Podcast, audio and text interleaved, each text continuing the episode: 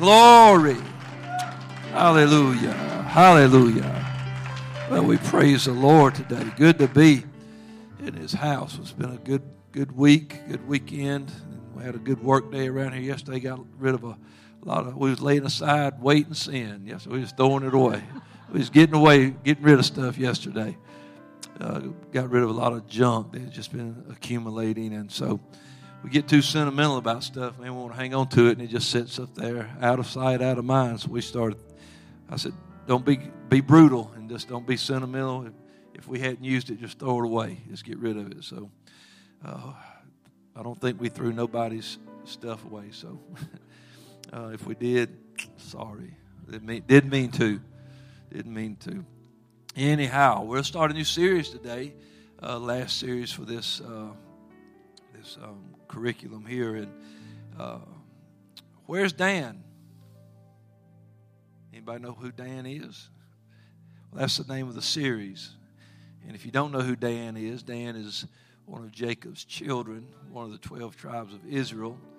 And we're going to follow uh, Dan's life and learn some things from uh, his purpose that he had.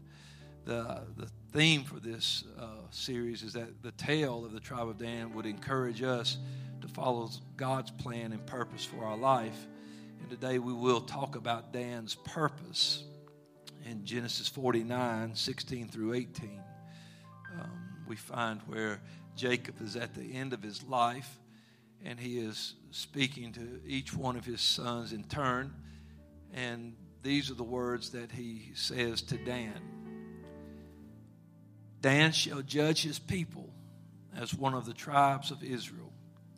Dan shall be a serpent by the way.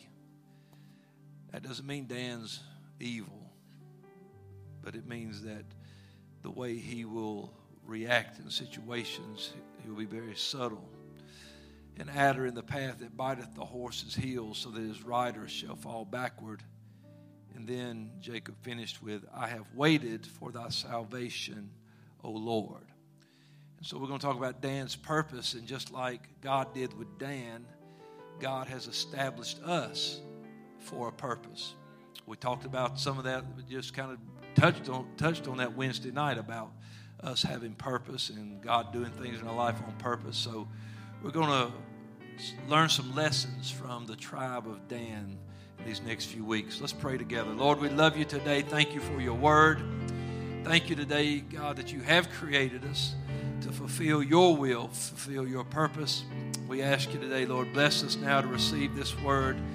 Lord, let it encourage us, instruct us. Lord, that we can be better and be ready to meet you when you come. We ask it in Jesus' name. And everyone said, Amen. Give the Lord a hand clap and praise as you're seated.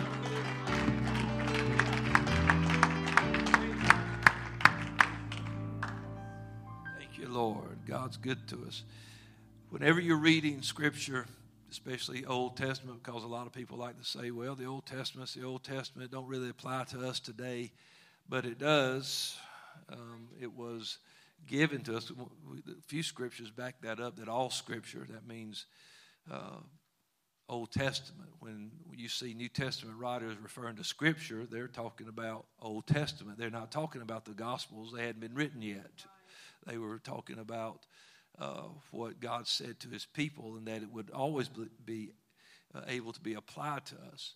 Uh, 1 Corinthians, uh, Paul said this to the church when referring to Israel's past. He said, Now all these things happened unto them for an example, uh, and they are written for our instruction or our admonition upon whom the ends of the world are come. So he said, For those of us who are now living in this last age, we can look back and we can see examples of what God did, what His people did, what they shouldn't have done, all the things, good or bad, written. They were examples and written for our instruction. We can learn uh, what to do or what not to do. It's good to have examples. You know, sometimes people can tell you something, but it's like if you show me an example, I'll get it. And it's uh, so a lot of times we're not so good at just what we hear, but if we read and see and understand, this is how it works. This is what God will do. God is very, um, he, he sticks to his word. And, and so we live by that word. and we see that what happens in the Word will uh, it'll come to pass. There's nothing new under the sun, and so we we may see some things we've never seen before, but it's not nothing that hadn't already happened. It's things that are, are coming on the world. When we go back to Dan, uh, again, he is one of Jacob's sons, but he was not the firstborn. Uh, actually, uh, I believe he was number eight, if I get that right. I know that uh, just to get a little history, you know that Jacob had went and worked for Laban under the pretense of marrying Rachel. So he worked seven years for Rachel, Laban's youngest daughter, uh, to marry her. But when it is time for the wedding, Laban deceives Jacob and uh, Leah cuts in line. And when he, he says, and in the morning it was Leah, so there's a big surprise for everybody. Well, so he goes, he's upset about it, but he says, Well, fulfill her week, then I'll let you marry my younger daughter Rachel also, uh, and you'll work for me seven more years. And he gladly does it because uh, he is in love with Rachel. But uh, as wives, sister wives, in this, I guess, uh, this love triangle that we, we have going on here, uh, Rachel is not able to uh, do something that Leah is able to do, and that is have children. And Leah begins to produce children. And Leah, I don't know what her, what Laban said to her, how she got connived into this, how he said, "Look, I can't keep you around here, so you're gonna marry this guy."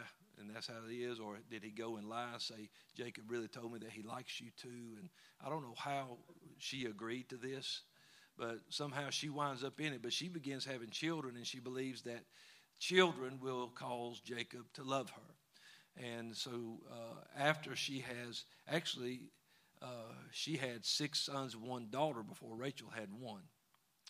So, uh, but when her fourth child is born, when Judah is born, uh, it's almost too much now for Rachel to take. Rachel is distraught and she comes and catches Jacob coming out of the fields and is like, Give me children or I'm going to die. And so Jacob gets upset at that. He says, Am I in God's stead who has withheld uh, you from bearing? It's not, that's not in my hands. I can't do anything about that. So she is so distraught over that that she comes up with a plan. And she takes her handmaiden, Bilhah, and gives her to Jacob to wife. She says, "Have uh, let her have children in my stead, and it'll be just like uh, me having children." And here's the thing: if you if you read over that quick, you don't really pay attention. Bilhah is just essentially a surrogate mother. She's not going to have anything to do with this child. She didn't even name this child. When she gave birth to, to, to Dan, Dan is born. Rachel takes Dan, and Rachel names Dan. And, you know, we don't even know that Bilhah wanted to marry Jacob or that she had any say in it. It certainly didn't say it was God's plan. This was all Rachel. You know, you know, we think about Rachel, we think, well, she's the one that got jilted at the beginning, so she's, you know, really got a raw deal. But, you know, Rachel's a lot like her dad. And she's a lot like her husband because she's sneaky too and she'll just what, do whatever she's got to do to get her way. And so she said, "I'm going to have children. So come on, Bilhah you about to marry this man, and, and y'all going to make some children? They're going to be my kids, and it's going to set things right." I mean, you know, she she even stole her father's idols when they left, and then hid them, lied about having them. You know, just well, his family is. Uh, I mean, whew, boy, they tell a story in a minute uh, uh, to get what they want, but we, we get to this, we, now we get to the birth of Dan. And, and when uh, Dan is born, uh, we find that, again, that Rachel took the liberty of, of naming this child. And uh, it, this, is, this child is born in the middle of a tug of war between two sisters. Who's going to have Jacob as their husband? I'm sure, I don't know what Leah thought or what was it. Wouldn't you like to hear the conversations that are not written down? Uh, when she found out that now Jacob has another wife. But uh, he's born in the midst of this rivalry and this uh, competing for the affections of Jacob. And uh, with all this going on, I mean, this, this is a mess. This family is dysfunctional. If you've ever thought, man, my family is a mess, well, come on. Because all this, God still reached into this family's life and had purpose for this family's life and used them to teach lessons about people's purpose and people's value. Dan's birth was actually something much greater than just the upstaging of his mother's chief rival, Leah. His life had purpose, and his purpose was revealed in his name. Uh, whenever they named kids back then, they uh, would give them names according to what either was going on at that very moment, what had happened. You know, when Ichabod was named, you know, it was uh, when the glory had departed and they learned that the husband, her husband was gone and her father-in-law had died and the ark was departed. You know, they would just, man, they, they just kept these names on a Rolodex, I guess. And if, if it was sunny weather, you was to get a good name. But if it was storming, you was to be stuck with something the rest of your life. But uh, when she held, uh, Rachel gets Dan in her arms. This is what she says in Genesis 30 and 6. This is how she uh, names Dan. Rachel said, God hath judged me and hath also heard my voice and hath given me a son. And therefore she called his name Dan, that is judging. And so um, the name means a judge or God hath judged me. So when Rachel chose that name for this child, she was thinking that God was setting things right for her. That he, this is her own personal vindication and the seeming victory that she had won against Leah. This she's so caught up in herself that she names him, believing God has given me a son, but it's not her son. But except for the fact that she claims him, it's not her son. Her husband which is he had this child by another wife, but she still says, He has given me this son. And so it seems to Rachel as if the Almighty had judged the situation, decided in her favor, but she did not understand the full scope of what she had said and realized that this name was connected to Dan's purpose and it was connected to God's judgment and justice, and it would follow Dan through his life, even into his unborn ancestors that would, uh, would later come along. And that's the way it is sometimes in our life. We don't understand what or the full importance of just an everyday experience. Sometimes we go through things, and, and our the only thing we could go is why. Why did that happen? Why was I, or or even our past? Why did I have to do that? Why did that have to be part of my past? Have you ever done it? Though, why couldn't why could I couldn't I bypass that? Why did that have to be my life? Why couldn't I just you, you ever said, if you weren't raised in church, you ever said, I wish I'd been just raised in church? Yeah, sure, I did. I've said it before sometimes, but then I realized that uh, everything I went through was for a reason, and that even with the negative things uh, that happened in my life, uh, God uh, still orders steps, and God still takes care of people. So uh, we learn lessons from our less than perfect lives or past lives we learn lessons and we learn how to live, and we realize that things that were negative in my past do not prevent my future. Uh, Rachel, now, she, she misread the meaning of Dan's birth to some degree, but she did understand there are two important facts that she knew about God because we see what God does after this. Uh, God does hear the cries of those who are in need, and He is a just God who does what is right, does what is right. And later, um, after uh, finally, uh, when Leah had had six sons and then had the last daughter, Dinah, finally uh, she gives birth to Joseph. So God does uh, remember her and, and, gives her children of her own. But in this, we can see that um, even though uh, Rachel had deep character flaws, like I said, we, we want to look at her as like, well, she got a raw deal because she was expecting to marry uh, her the love of her life, and we know that Jacob loved her more than he loved Leah. It says it in the scripture. But uh, then she, you know, she, her sister got, you know, she jumped the line, and, and now she's the second wife instead of the first wife, and she's not having children. But but she had deep character flaws, and her family was was uh, full of relationship chaos. It was just, uh, you know, the relationship between her and her, her dad uh, even Leah and the dad, the dad was just like, hey, whatever's best for me. I get a guy can work for 14 years and then take these girls off my hand. Yeah, whatever, you know. He's just like, he's out for himself. He, his flocks are increasing. He knows that he's being blessed by the hand of uh, Jacob, and he wants to keep him around. If he'd had a third daughter, well, so yeah, that's the way that's the way he was. But even with all that was going on with this family and in that life, it did not scare God away. He did not say, "Too much mess here. I can't work with it.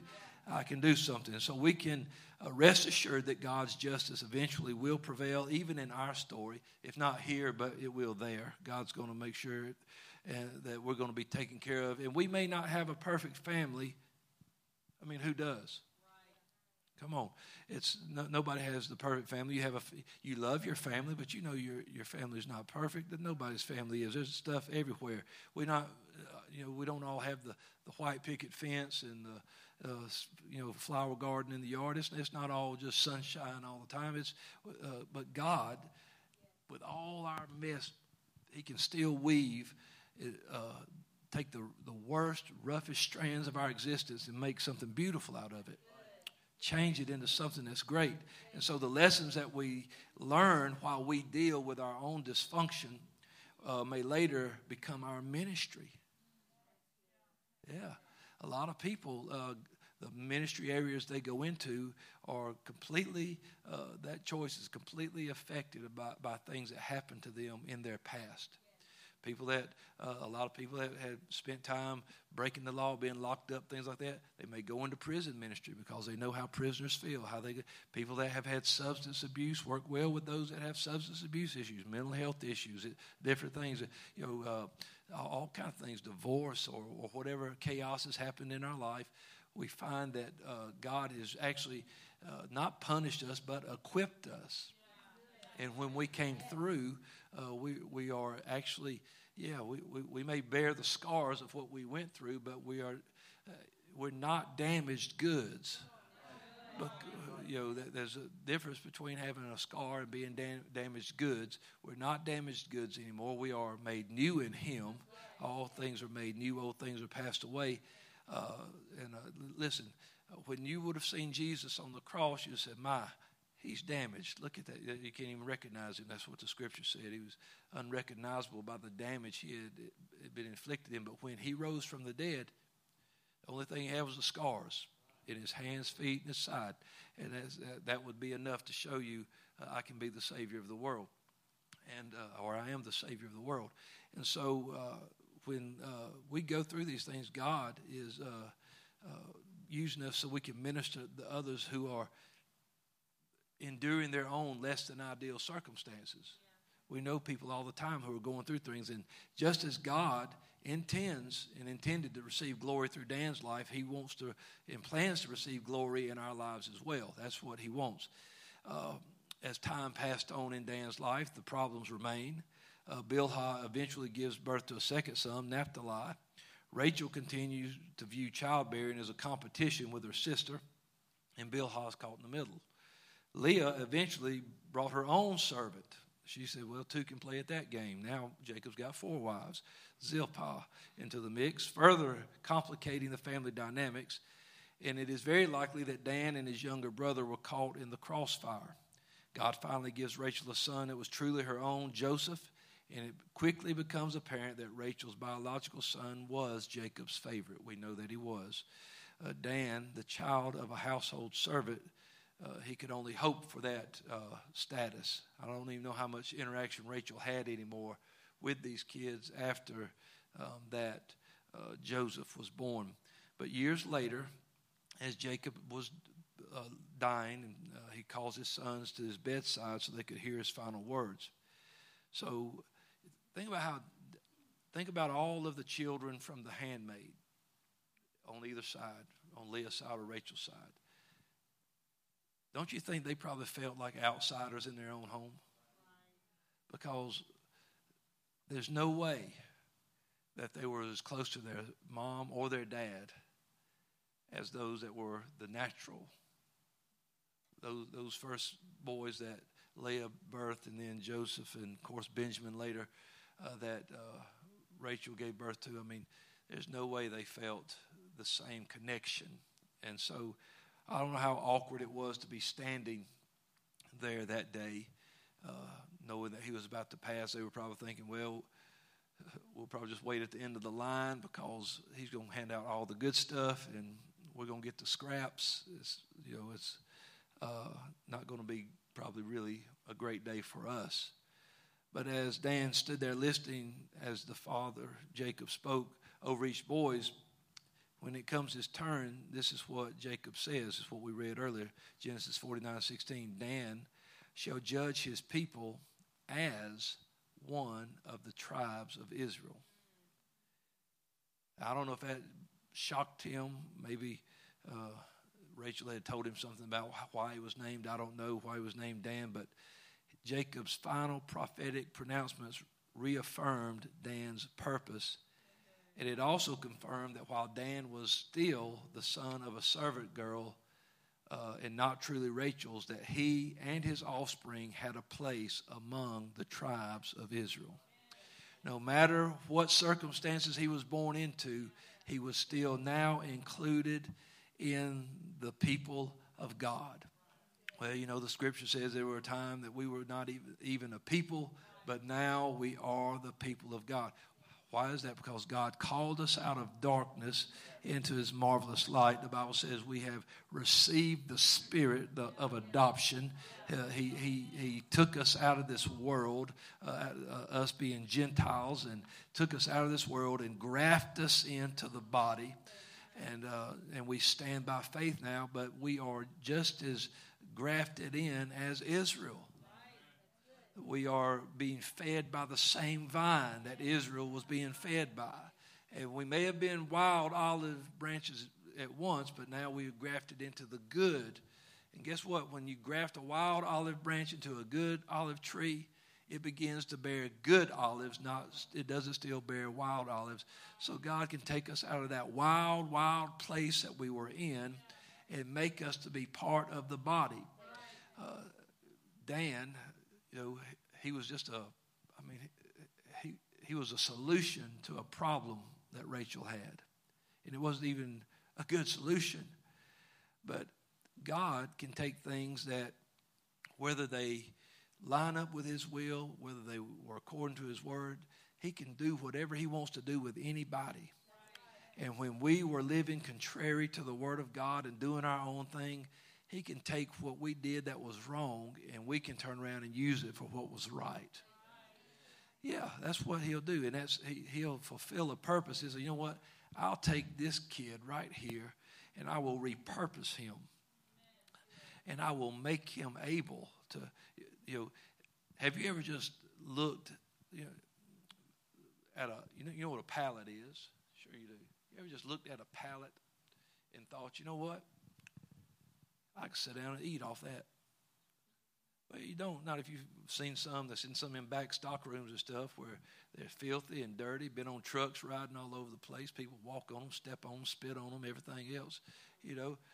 But somebody will take that, that thing and sand it down and paint it and do something, throw a tablecloth over it, and guess what? Before you know it, you sit down eating on it. Because you took something that was nasty and messed up and ugly and finished it, refinished it, repurposed it, made it into something that could be used. That's what God does with us. He takes people like us that didn't know Him, that didn't live for Him, lived, as a matter of fact, just lived as opposite of Him as we could, and said, given the chance, that kid right there is going to pastor a church going to preach the gospel, going to baptize people. You know, there's no way that that thought was ever in my head. Not ever. Not ever. I never, ever, ever even thought I would go to church. After I, mean, I went some with my family when I was younger, and but then when I was old enough to make the decision, there, there was no more of that. No, no more of that church business going on. Man, I was living my life, running wild, doing what I wanted to do, and, and I can promise you, while I was laying passed out somewhere or, or driving home barely able to, to see or, you know, lighting up another one. You know, hey, I sure didn't think, hey, one day I'll lay all this down and just go preach the word and help people. But God said, just give me a chance and I'll show you what I can do. And so, so here I am in, in all my dysfunction. And, uh, and many of us can associate. We can associate what Paul said, and such were some of you. We, we know what we were, but now you are washed and sanctified and justified, and God is using us for His glory.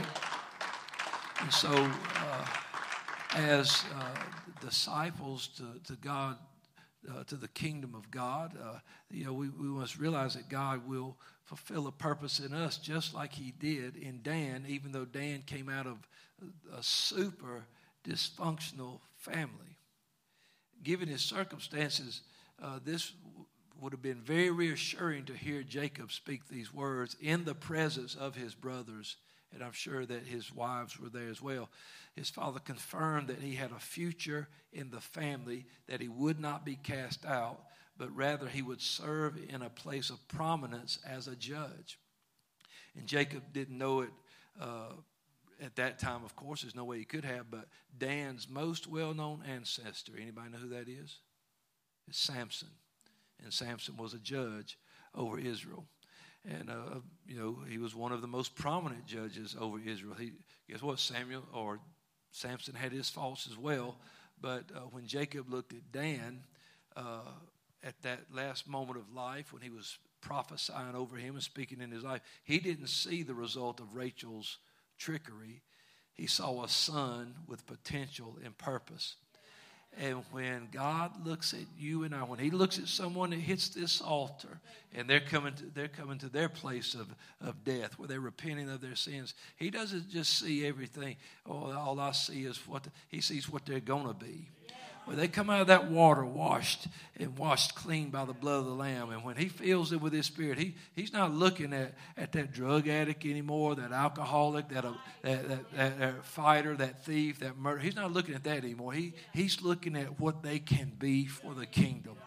He just sees the, he sees another light of the world. He sees more salt for the earth. He sees another son or daughter and, and as soon as they're filled with His Spirit, He's like, it's, it's done by the book.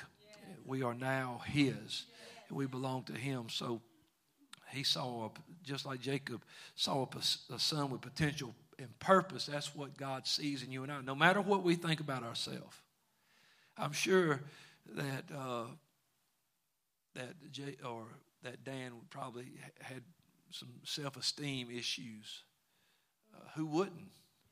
I'm sure that they, all the natural sons were probably always kind of looking down on them, talking down on them, different things like that. But it, it happens, you know, that happens sometimes in our lives. We get like that. We we walk into a church, or especially when you first come into church, sometimes you may feel like, man, I know you know God's being real good to me, but I'm just not like everybody else here. I mean, they're all man, they've been doing this forever. Some of them were raised in church. Man, they're a lot better than I am, and and they, you know, they it's the you know, they, their families have been in this church for generations, and they just they belong here. And I'm, I feel like I'm an outsider in here. You, you, you ever felt like that?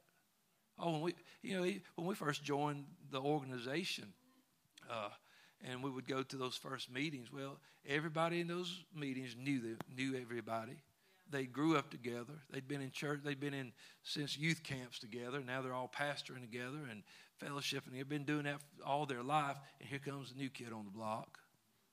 Don't know anything about any of that. Just trying to fit in. And and I would find myself sitting back, not saying anything, and just because I felt out of place, didn't feel like I fit in. Didn't feel like I belonged. And and uh, you know and stuff. But but you know God was using me the same way He was using them. And so, uh, you know, if you if you want friends, then be friendly, and if you want fellowship, then reach out. And, and I started just breaking through some of my uh, introvert self, and just started talking to people, and and you know, going out to eat with them, things like that. We made great friends, and so glad we did. We've got some of the, the greatest people I've ever met since we've been in the organization. I mean, it's just been tremendous. And so, it's not about you know, well, do I deserve to be there? Yes, you do, because God put you there. And Dan deserved to be there because God let him be there. Jacob has said, God's the one that shuts the womb or opens it, and it ain't in my power. So if God allowed Bilhah, if he didn't like this, he could said, you know what, I I'm not going to let Bilhah conceive, but it's not her fault she's in this mess. It's her master's fault. And so I'm going to give her a child, and I'm not going to just let that child get cast to the side. I'm going to put purpose in him, and he will be a judge. And so the reality is that God has a purpose for each one of us. He looks past our faults and our flaws and our less than stellar circumstances, and then He sees what we can become. He knows what we are capable of accomplishing, and then He calls out the best in each of us. Paul said it like this in Ephesians 2 and 10 that we are created in Christ Jesus unto good works. Now, before Him, everything we do is vanity and it's, it's a mess. But after Him, after that new birth, after we come to Him, uh, we are created unto good works. We've got purpose because our new birth was not the result of a man or a woman's manipulation. See, Dan's birth was, was because of manipulation, but our new birth was not by manipulation, but rather the intention of a loving Heavenly Father who created and called us to do great things for His glory. And so uh, you remember that when you when you've been born again, it's more than I just followed some steps in the Scripture. This was the intention that God had for us. He said, "I want you." That's why Jesus said, "You must be born again." Born of water, born of the Spirit, so that you can enter into and see what the kingdom of God and what you can do for the kingdom of God. And so we have purpose. The reality uh, that, that God has for us, it far surpasses the reality that we see for ourselves. God's got so much more for us. Now, when Jacob prophesied, uh, he, he also prophesied in the manner which Dan would judge or avenge. That Dan would ultimately not fulfill his purpose through brute strength or force of will, uh, but rather through being subtle and cunning. Um, and what he said in Genesis 49 and 17 is that when I said this earlier, just because he said he was a serpent doesn't mean he's wicked. Dan shall be a serpent by the way, an adder in the path that biteth the horse heel, so that his rider shall fall backward. Now, Jacob could not have known that centuries later, Dan's descendants would overthrow Laish and slaughter its inhabitants. This is in Judges 18. And they were fulfilling this prophecy in part because, like an unwary horseman proceeding down a path, the residents of Laish were unsuspecting of danger until an attack force from the tribe of Dan descended on their city and wiped them out. They were ambushed, just like a snake will do a horse and a rider. Jacob closed the portion of his prophecy that applied to Dan by exclaiming, I have waited for thy salvation. Now, some uh, people have interpreted that as a brief prayer for God's help uh, but maybe it's more to the fact that he was reminding his son that ultimately advancement and victory come through God's power, not through scheming and trickery. Don't be like your parents. Don't do what they did. Uh, it, makes a mess.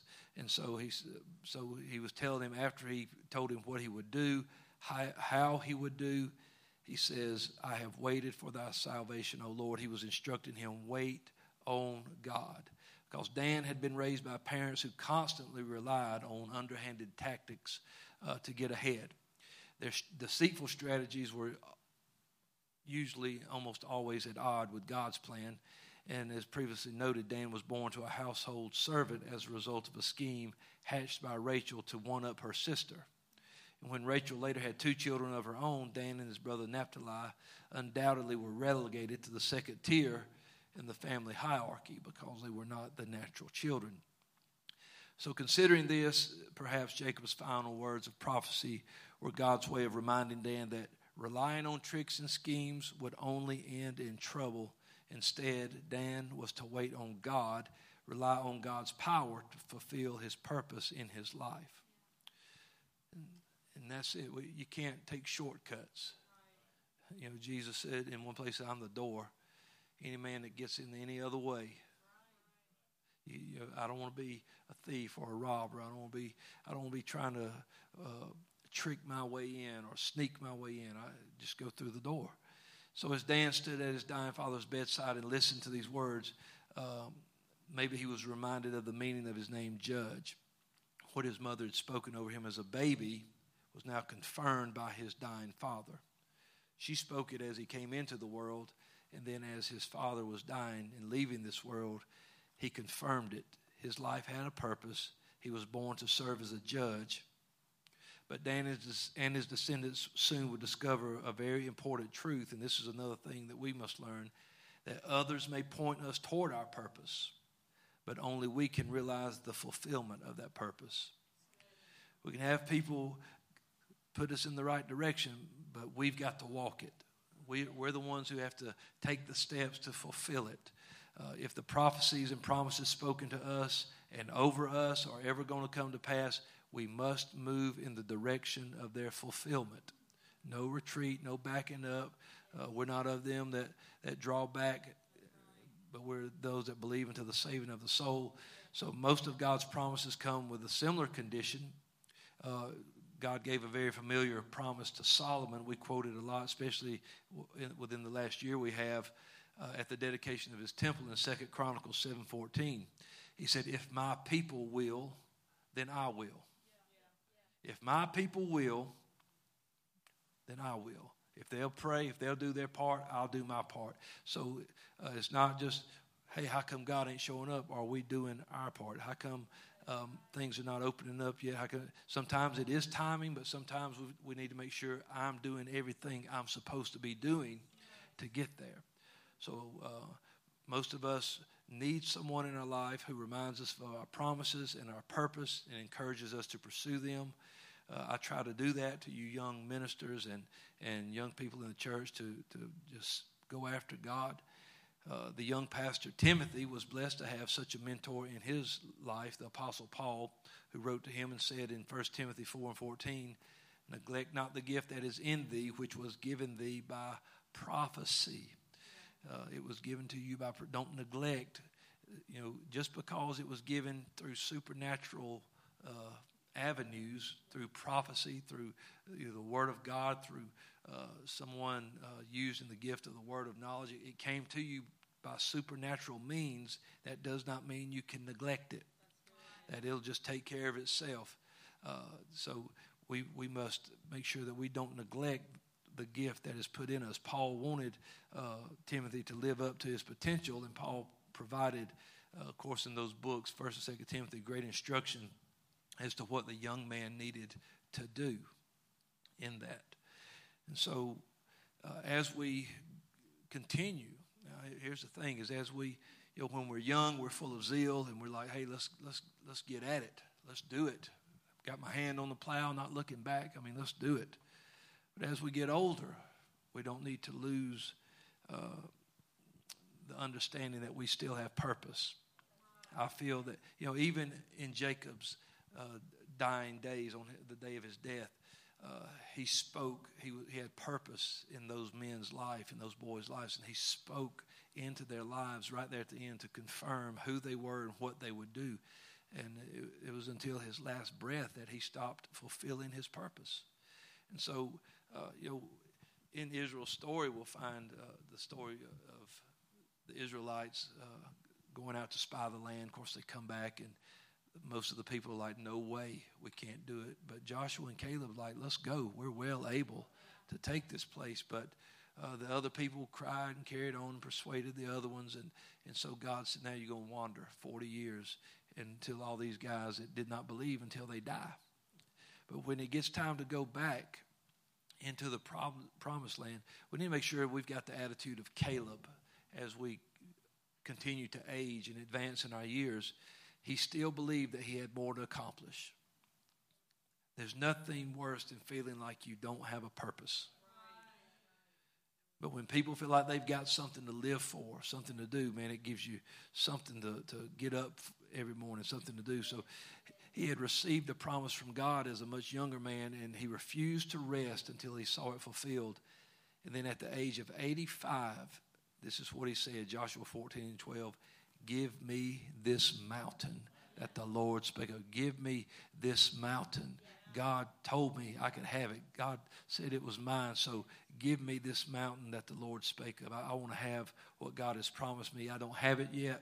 I'm not going to die until I have all that God has promised me. So if God promised you a mountain, don't settle for a rest home. If God promised you a mountain, don't stop until you fulfill the purpose for which you were called. Don't let don't let your past, don't let things that don't let things that are going wrong. Oh, you know what? Every day you may walk into your house and be like, "Man, this is chaos every day." Okay, but you don't have to be affected by the chaos. Uh, you can be what God called you to be. There's enough power in the Holy Ghost. There's enough power uh, in serving God that you can live for God despite anything else. Paul said, I've got thorns in my flesh. Sure would love for you to move them, God. I ain't going to do it because my grace is sufficient. And uh, so I, I, can, you, you know, you can serve me even with thorns in your flesh. You can do. And so, what did Paul say when he was done? I finished my course. He finished with thorns in his flesh. I fought a good fight with thorns in my flesh. I kept the faith with thorns in my flesh. And now I'm going to glory. I'll leave these thorns here when I die. These thorns, you don't carry them thorns to heaven. Uh, you, you leave them here, but but you can live for God successfully and fulfill the purpose that God's got for you, even with those thorns. So let's uh, learn a lesson from Dan, born under some crazy circumstances, home life, crazy, two crazy mamas, you know, just just uh, dad stuck in the middle. I mean, he, you know, it's, uh, if you think Jacob would have took some days off, man, I'm going, I'm going on a hunting trip or something. I got to get away from it. But that was it. That was that was the family, and uh, but still one of the tribes. Still one of the tribes. Praise God. Let's stand together this morning and thank the Lord for making us a part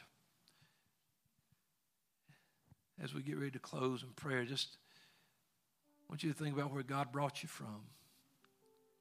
And then realize that it doesn't matter where it was, it doesn't matter what has happened, that He called you for a purpose. And God wants to see you fulfill that purpose. He wants to see it happen in your life. Let's lift our hands and pray together this morning. Lord, we love you so much today. We thank you for calling us out of darkness into your marvelous light, that you have adopted us into the body, and that now with the Spirit of Christ we are the sons and daughters of God. Lord, help us to walk upright every day to serve you and fulfill the purpose, Lord, that you have for each one of us. I know we all have a ministry, somebody there's somewhere that, that we need to speak to, that we need to minister to. God, help us to fulfill our purpose. Lord, so at the end of our life, we can say, I have finished my course, fought a good fight, and I have kept the faith. We love you, we thank you, and blessed be your name forever. Glory to God. In Jesus' name, amen. All right. Give the Lord a hand this morning. Be encouraged. You belong to the Master. Praise God.